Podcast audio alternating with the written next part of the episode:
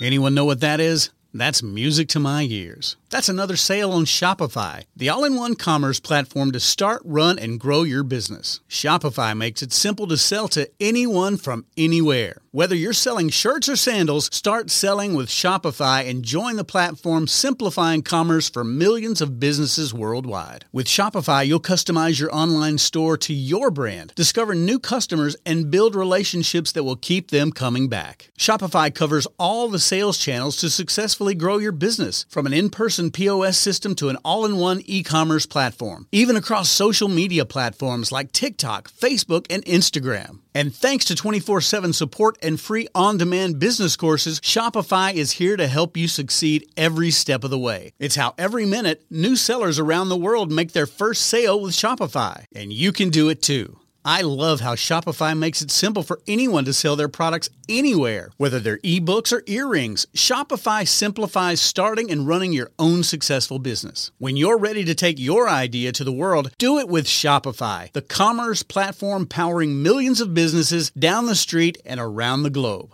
Now it's your turn to try Shopify for free and start selling anywhere. So sign up for a free trial at shopify.com slash C-Suite, all lowercase on C-Suite. Go to shopify.com slash C-Suite, all lowercase on C-Suite to start selling online today. Shopify.com slash C-Suite. You're listening to Thinking Outside the Bud, where we speak with entrepreneurs, investors, thought leaders, researchers, advocates, and policymakers who are finding new and exciting ways for cannabis to positively impact business, society, and culture. And now, here is your host, business coach, Bruce Eckfeldt. Are you a CEO looking to scale your company faster and easier? Check out Thrive Roundtable. Thrive combines a moderated peer group mastermind, expert one on one coaching, access to proven growth tools, and a 24 7 support community. Created by Inc. award winning CEO and certified scaling up business coach Bruce Eckfeldt, Thrive will help you grow your business more quickly and with less drama. For details on the program, visit eckfeldt.com slash thrive. That's E-C-K-F-E-L-D-T dot com slash thrive. Welcome, everyone. This is Thinking Outside the Bud. I'm Bruce Eckfeldt. I'm your host. And our guest today is Joyce Cenali. She is partner and chief operating officer at Big Rock Partners. They're a strategic advisory and investment firm focused on food and hospitality and cannabis. So we're going to talk to her about what she's seeing in the space, the work that they're doing. Always interested in the investor side. You know, cannabis obviously growing market. It's seen a lot of drama over the last couple quarters in terms of you know valuations and things. But um, you know, really kind of curious uh, from the investor side, like how how people are treating cannabis, where they see opportunities, what the needs in the market are going to be, what they see is really going to drive things. So excited about this. With that, Joyce, welcome to the program. Thank you. Great to be here. Yeah. So let's talk a little bit about background first. kind of curious what your personal background was, you know, how you got involved in Big Rock, how you got involved in cannabis. Give us the backstory. Great. So I have been dabbling in cannabis since 2004 in that I, I live in California. I'm originally mm-hmm. from Atlanta, Georgia, but I've been out here about in the Bay Area about 20 years. And so when 215 passed in 1996, it drew a lot of it drew a lot of new folks from many areas. And uh, out here in the Bay in 2004, I started growing in my home. Um, I had been, you know, consumer since uh, really before college, um, and uh, I just really appreciated the opportunity to have a couple plants in my home. I've always loved gardening, and so for me, it's been kind of a personal journey. In 2012, I decided to sort of up the ante and uh, partnered with an individual who had been a master grower, had a project up in Humboldt, and wanted to be a little closer to the Bay. So he and I partnered on a project. I'm a medical collective in a part of the Sierras that at the time allowed for outdoor medical grow under the the 215 moniker as well. And um, yep. we did that for four years, won an Emerald Cup in 2016 in the dry sift category. Uh, in 2014, 15, I started, uh, I was fundraising chair for the Sonoma County chapter of Women Grow and started personally investing in, uh, you know, passively venture investing and, and other deals. So when I met the principals at Big Rock, the founders of the family office, Mike and Shauna Harden, I had, you know, a nice network already in the space and kind of a baseline. And I worked in tech. So my full time profession. I originally worked in the music space on the sales and marketing side as the decimation of the music industry occurred due to streaming.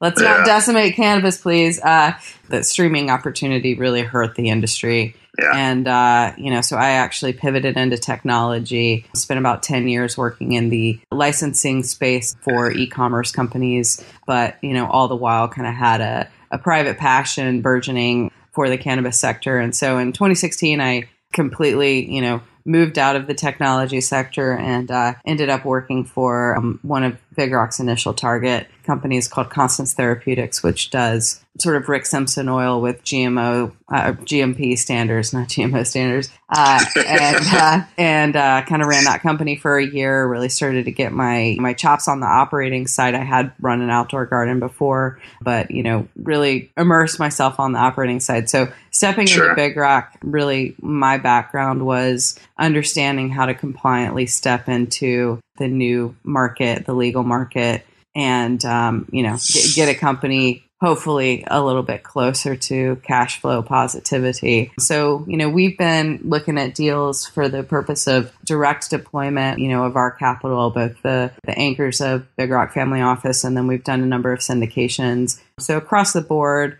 between myself and two other partners that are investing in the space, we've we've invested in about 40 deals. We tend to focus on California companies um, that mm-hmm. are, you know, sort of looking at the flower and how it interacts in the food and beverage category. So we work with a number of brands and then sort of the surrounding IP and technology that would power them into, you know, those end products. And generally, you know, check sizes are 50 to 500 for direct deployments, but then we also have done some syndications in the one to $3 million range. And basically, we've just been trying to you know, assist both companies and investors that are interested in the space in deploying capital into the space through a range of different means. So, you know, being in the Bay Area, we were seeing a lot of companies come out with specific types of term sheets that were sort of fed by the technology uh, yeah. ecosystem around us. So, we've sort of had questions about whether or not that's the viable path forward with, you know, sort of venture deal structuring, which is looking for generally like a three to seven year exit and, you know, five to 10 times the investor money. So there were a lot of sort of structures that out of the coming into the legal market in 2017 and 2018, um, I think there was a perception of how this industry was going to evolve that sort of informed how a lot of deals were structured and and now that's being really second guessed and so we're seeing you know new things put into term sheets and just you know kind of reset from the investor perspective in terms of what the viability is for exits for these companies and so that had always been on our mind um, yeah. Big rock actually uh, started out as a, a family office in that the main guy there he ran a professional he's a professional investor he ran a venture firm mm-hmm. and so he had had some significant exits from his sort of day job and uh, he was utilizing Big Rock as kind of a personal passion project. But, you know, we've actually had a lot of great success with it. So I'm not going to say that it's eclipsed his previous venture fund, but we've done quite well with it. And yeah. a lot of restaurants and a lot of sort of regional businesses that give you that sort of hospitality and like direct experience with the companies and the operators. And, you know, coming into cannabis, this sort of baseline of, you know, the forward value realized through exits that just haven't actually occurred. I mean, most exits in the space have occurred, you know, through mergers into sort of Canadian holding holding companies that are trying yeah. to go public on the Canadian market, or you know, a few mergers into you know CPG or alcohol related companies, but generally those are, you know, stock only. And so to see a company sort of realize a different type of exit where there's actually, you know, cash in hand and like a liquidity event Um, it just really hasn't occurred. And so we've been trying to think about how do we get cash back out to the investors in the short term so that they'll have patience to sort of see this market through because it may take six, eight, ten years for us to, you know, sort of realize the potential. But I think all of us understand, all of us that are committed to the industry and that are really you know boots on the ground within it really understand that this will be a very big opportunity it's just a matter of when and so you know if you're uh, an older individual in your 70s uh-huh. or 80s you may not want to wait you know yeah. 8 to 10 years for that so it's just kind of you know speaking with investors and, and LPs and you know just having a a really open and transparent conversation about it is kind of where we've been. And I think a lot of founders out of the gate as the legal market was coming to play didn't necessarily have some of those, uh, you know, vibrant and very realistic conversations with who they were trying to source capital from. So, yeah, for me, it certainly has been a conundrum of the cannabis market in terms of you know most investors coming into these you know markets are you know yeah they're looking for some kind of exit they're looking for some kind of liquidation and cannabis while there's all this kind of activity and potential valuation and things like there you don't have access to the same kind of exits that you do in other industries. I mean, is that, I guess, how much of that has impacted kind of the type of capital that has come in, the amount of capital, the structure of that capital from an investor point of view? How, how big of a deal is is that part of the industry to investors? It's, I think, the majority of it. You know, yeah. I think what we saw was kind of a there were sort of two major lanes um, that I was observing, and you know my background is not finance. My background is is operating companies, so I've sort of been observing it from the lens of hey, if I'm a if I'm a founder and an operator, like how am I going to retain my seat on the executive staff? How am I not going to dilute out my my, my common shares and, and how am I going to think forward towards the profitability of my company? And the deals that we were often seeing were, you know, there were a lot of medical cannabis dispensaries that um, actually had their footing in advance of you know, sort of all of the surrounding types of either being technologies or, you know, sort of brand and manufacturing and distribution functions. Um, a mm-hmm. lot of this evolved out of retail shops that were sort of feeding their own engine and that they were able to grow, they were able to produce, you know, certain white labeled products like lowest common denominator products like gummies and, you know, your house vape and stuff like that. And so a lot of these medical cannabis dispensaries, being that they were vertically integrated, took a while for them to sort of shake out other shelf space for other companies. And in addition to that, there were 2,000 some odd dispensaries in the state of California in late 2017. And then on January 1st of, or January 2nd of 2018, I think there were 84. And, you know, we've maybe crawled back up to 800, 900, and yeah. probably about 600 that are open today. But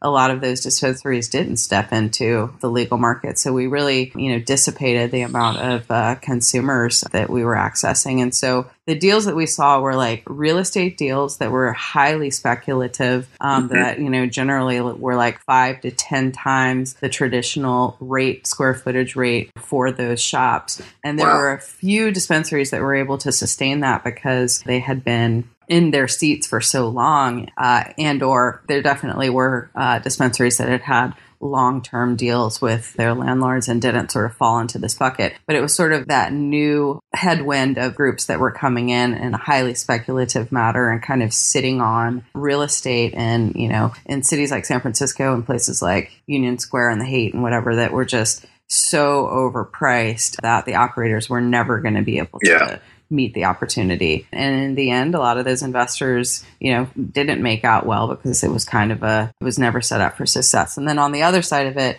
you know, you had a lot of venture deals that were, in a lot of cases, operators that actually hadn't run businesses in the legal market. Well, they hadn't run businesses in the legal market, of course, because it was just developing, but but they also hadn't necessarily run businesses that didn't have like a defined supply chain and ecosystem. Mm-hmm. Um, and so there, I think, you know, a lot of the venture deals were just very speculative of a future forward, you know, industry that just hadn't been developed. And so their valuations in some cases were, in all cases, were based on basically trade organization projections of how big the potential market could be. And yeah. I and iBanks basically saying if we're going to compare this to the market share of alcohol or the market share of pharmaceutical companies or the market share of CPG companies, you know, this could be this huge opportunity. And when you base comps on, you know, other markets that have a foundation amongst, uh, you know, all of the supply chain partnerships, of course you're going to get much more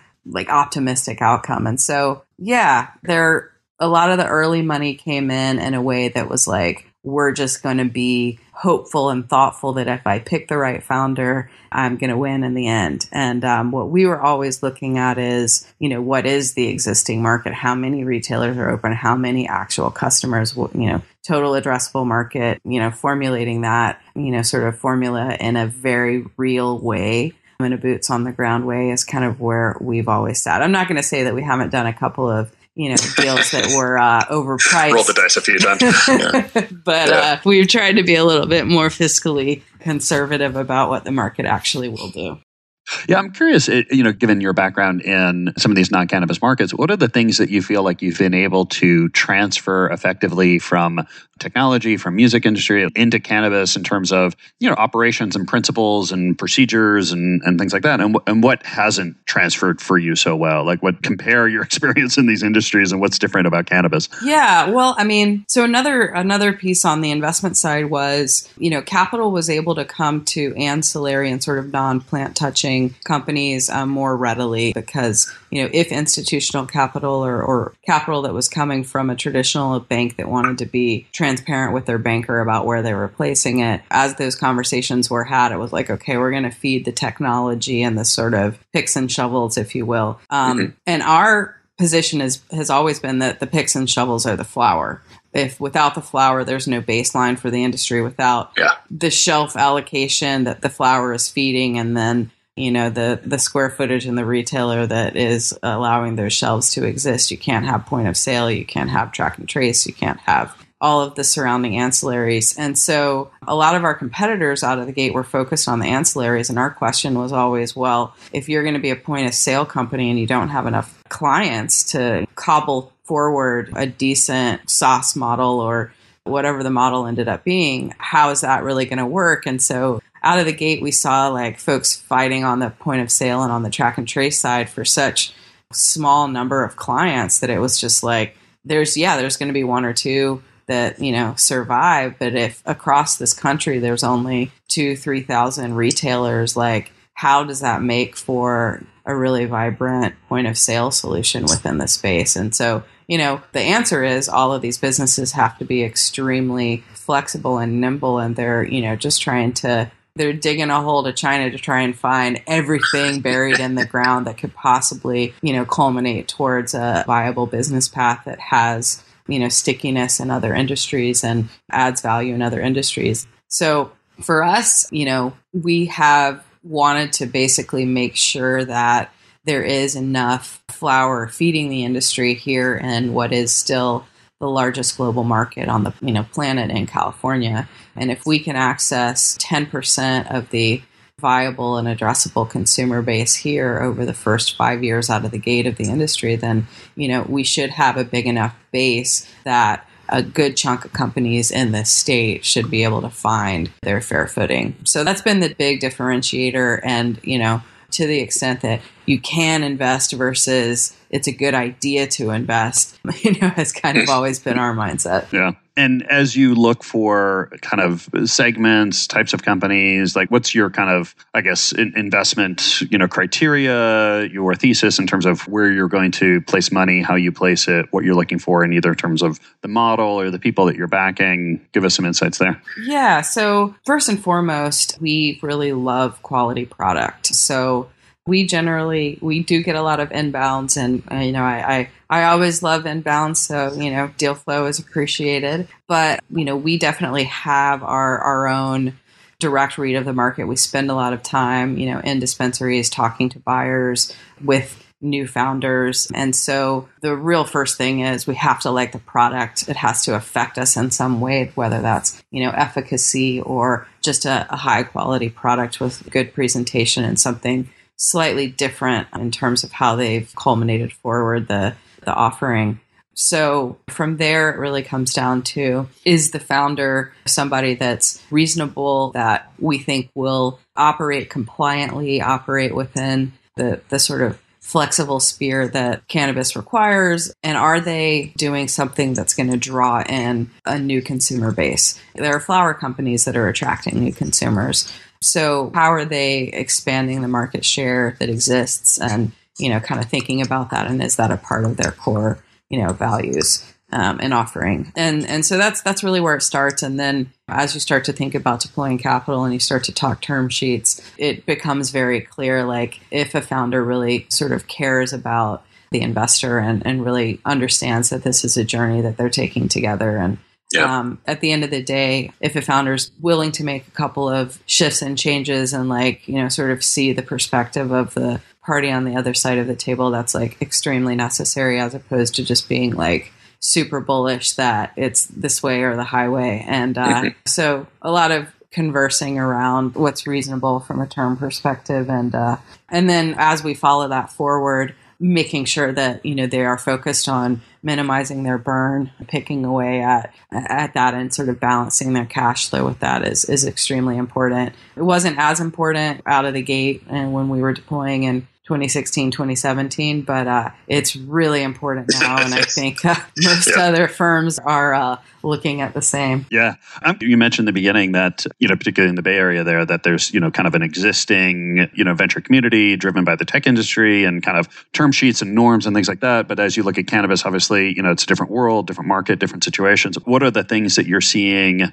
That are having to shift or, or people that are coming out of that world getting into cannabis need to kind of rethink or approach differently when it comes to the investments the terms of those how that stuff is structured natures of the deals. Any insights that that you've been that you've witnessed that you've seen? Yeah so we're definitely starting to see you know sort of debt marrying equity. There was always that play. There's always been you know mm-hmm. sort of hard money loans and, and certain debt structures that are coming in that often will have warrants or you know equity kickers attached to them. But now if you flip that on the venture side where you know historically it was just equity acceleration um, you're starting to see some sort of teeth to dividends wherein there is an expectation that there's going to be some short-term cash flow coming back to the investors so we're starting to see that, you know, quite a bit. And in fact, some of the deals that we're drafting right now are fall into that category.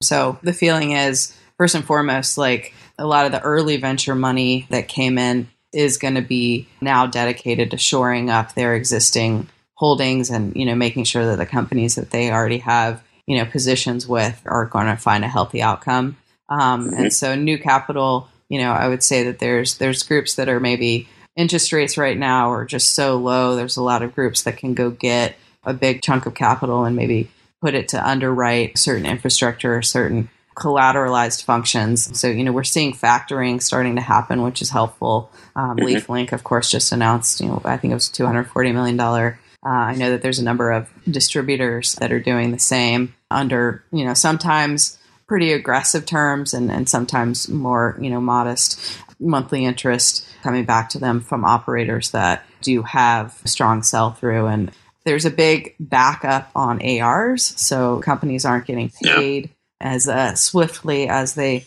might in other industries. And, you know, this just creates this bottleneck because you've got transaction fee on top of transaction fee. So that factoring equation is super important. And, you know, I think that there's some smart money coming in to facilitate that. Mm-hmm. And obviously on the real estate side, that's always been sort of an exciting area because you have collateral backing it up. But there was a lot of speculation about you know, some of the supply chain functions, notably like you know extraction and and uh, that just like there's so many options that you know you really don't need to be investing in that sector right now because you can go have any number of um, parties toll for you and turn your flower into oil. Yeah. Um, the bottleneck I'm seeing right now is processing. I think there's less than 100 processing licenses in the state of California, and a bunch of flowers about to come down, and uh, it's not going to have a good place to go. And the same was true in hemp.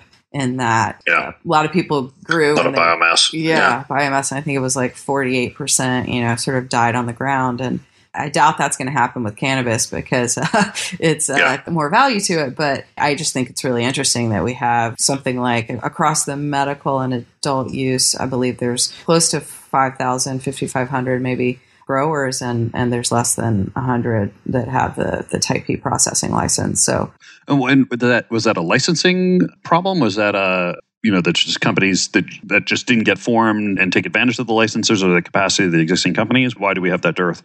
Yeah, it's a good question. I'm actually you know, scratching my head as on it as well. But you know, I, I can give some hypotheticals. I think that it is something regulatory to an extent. You know, the regulatory path. So I can also give a tangible example in uh, one of our companies, which is Sonoma Hills Farm um, up in Sonoma County, and uh, it was the first group to get the full conditional use permit, meaning Sonoma County had an over the counter path to get a 10,000 square foot cultivation, but alongside Prop 64, that county, you know, derived a uh, close to an acre of canopy with a processing license attached to it. Um, it. But you know, when you tie PRMD and zoning and building permitting to a cultivation license or to even a manufacturing license that requires you know a lot of infrastructure you know updating and otherwise in in California you know I mean it's a great state and there's so many positive things to say, but a lot of the counties or the areas that have decided, yes, we want to take steps into cannabis, also are the same that have a tremendous amount of red tape. And when it comes down to you know certain types of infrastructure, you know zoning for cultivation is going to come from the Food and Ag Department, which has been a little bit more easy to work with than certain other regulatory bodies. So when you include the local permitting department in any of these cities. I mean, San Francisco is not fantastic. Oakland is not fantastic. LA is not fantastic. But there's, I could name another dozen that are a huge bottleneck. And you're basically fighting with all of the other surrounding construction, residential and commercial construction requirements. It just takes forever. Now, they will, in some cases, make exceptions. And, and I think now I'm, I'm hearing of a lot that will be coming online in 2021, but it's definitely been bottlenecked at a, a huge expense area that is taking very, very deep pockets to, uh, and patience to uh, see itself forward. Yeah, yeah, and I'm I'm curious to see what happens 2021. Like it, the pendulum can easily swing. Getting these um, these levels right in an industry can be tough, particularly when you've got a lag on you know what it takes to stand up some of these facilities and getting them operational. So, I mean, did you see? Did you just anticipate that you know part of the maturing of this industry is those things kind of finding levels, you know, and proportions and things that work ultimately, but it, it's going to be a little bit of a rocky road. Yeah, I mean I think this was not a surprise to those of us with our eyes wide open, but I do think that in actualizing what the opportunity is, there was definitely on the front end of it, if you were investing in a vertically integrated group that, you know, it makes sense to be vertically integrated in that you know you can a- attract more margin and you know you can kind of own your own destiny so to speak but it's been a very expensive endeavor to you know bring those types of companies to market. Whereas we were focused on groups that could be a little bit more nimble and step into you know other distressed assets step into you know infrastructure situations where they weren't behooving to, to spend all the money to put this together. So we've tried to focus on folks that are going deep in a given category as to, you know, wide. And we think that that's just been exemplified in traditional CPG and in other industries. Coca Cola isn't doing soup to sale. Uh, yeah. You know, it has its McDonald's, it has its Costco's, it, you know, it has its 7 Elevens. And, uh, the cannabis industry has kind of all of the above. And, and so there's definitely been a fair amount of capital that's gone into, you know, I want to own it all. And well, God bless it, but that's a very, very expensive endeavor in this space. And we think there's going to be a couple of exceptions to that rule as long as you're looking at the right founder and, and, and they're sort of, you know, focused on sort of longevity. So, yeah, I'm curious on the, given your operational focus, how uh, a lot of kind of stories or people that I talk to just say that there's a lack of, you know, experienced operators in the space. And I mean, A, would you agree or what's your assessment of that? And then what's your sense of the solution?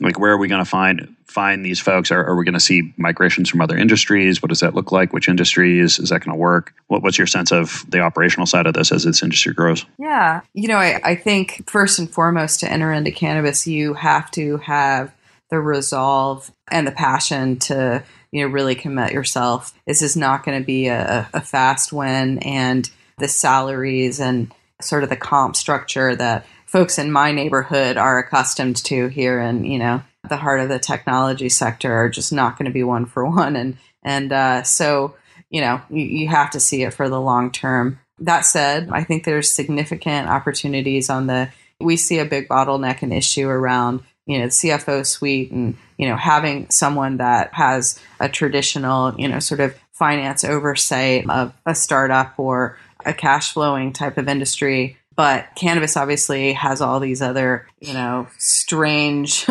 uh, there's so much on the compliance side the 280e Yeah. implications like being able to look at a financial model within our space is very different than other spaces and so that's been a huge area of i think friction so Yeah. and also you know cfo and like a one-off company that is going deep in an area as opposed to you know a group for hire that's maybe working with 50 or 60 companies at, a time you know. I think that the for hire option on the cfo side is where you know companies with less than 20 employees need to start. In terms of technology and, and sort of fine science i think the the sort of chief science officer is also kind of one to look at as a for sort of for hire and then outsourced as opposed to having that be insulated within any individual company um, Yeah. because you know at this stage i think it's it's trying to you know see optionality on how we formulate and you know things like stability and viscosity and, and that are really hard to achieve particularly if you're like working with a specific type of medium like vapor or you know flower. So that's another you know sort of area that i think we do need a lot of, of new talent to come in. And the formulation side there's just so many amazing interesting things that can be done because of all the varying um, phenotypes and chemicals that are going into these products.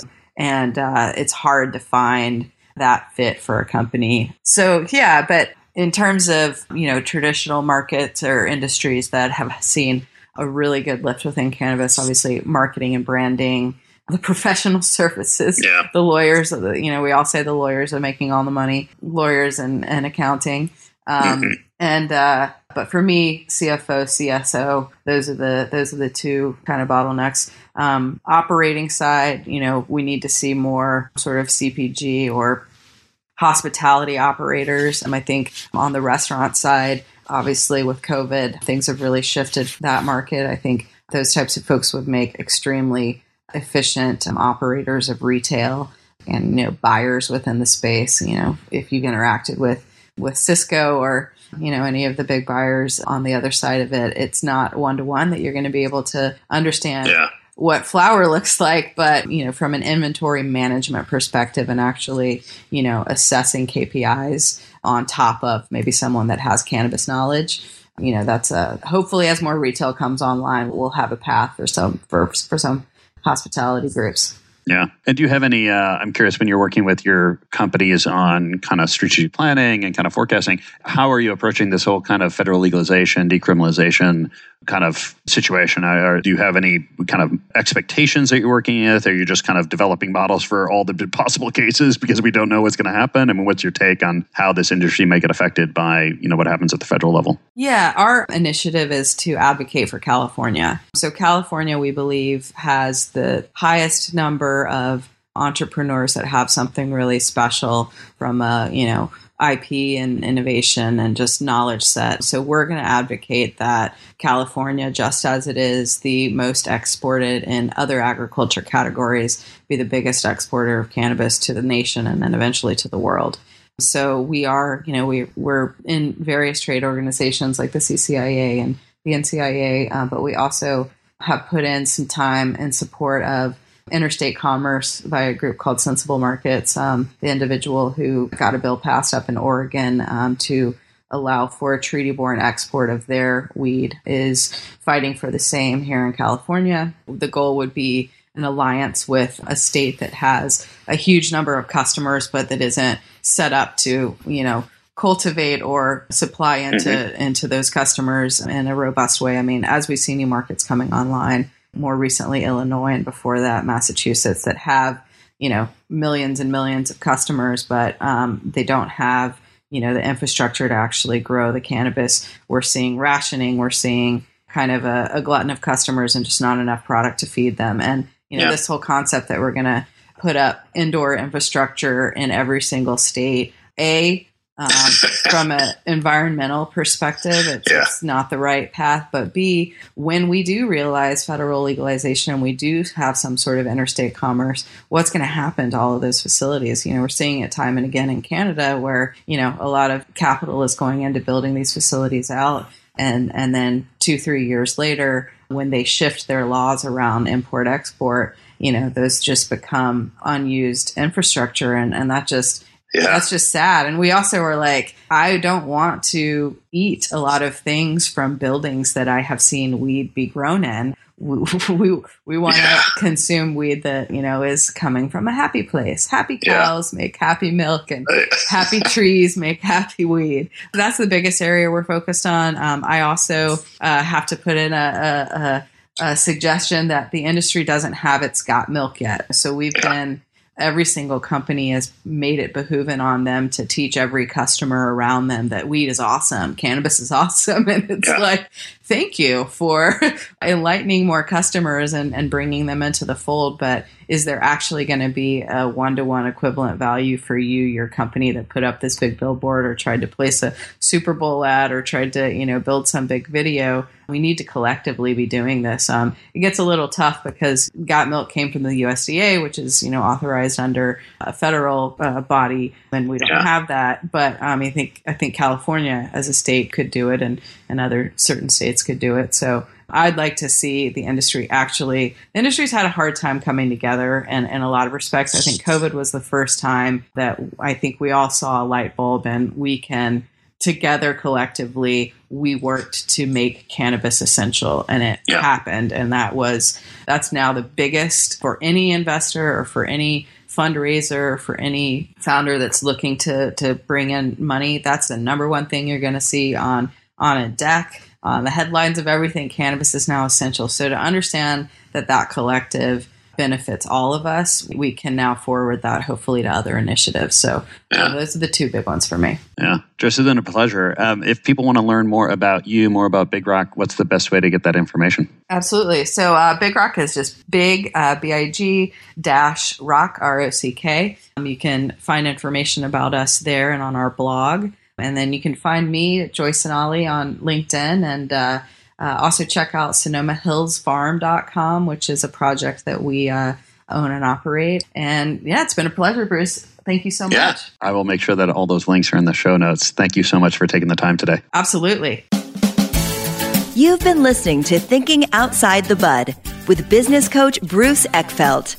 To find a full list of podcast episodes, download the tools and worksheets, and access other great content, visit the website at thinkingoutsidethebud.com. And don't forget to sign up for the free newsletter at thinkingoutsidethebud.com forward slash newsletter.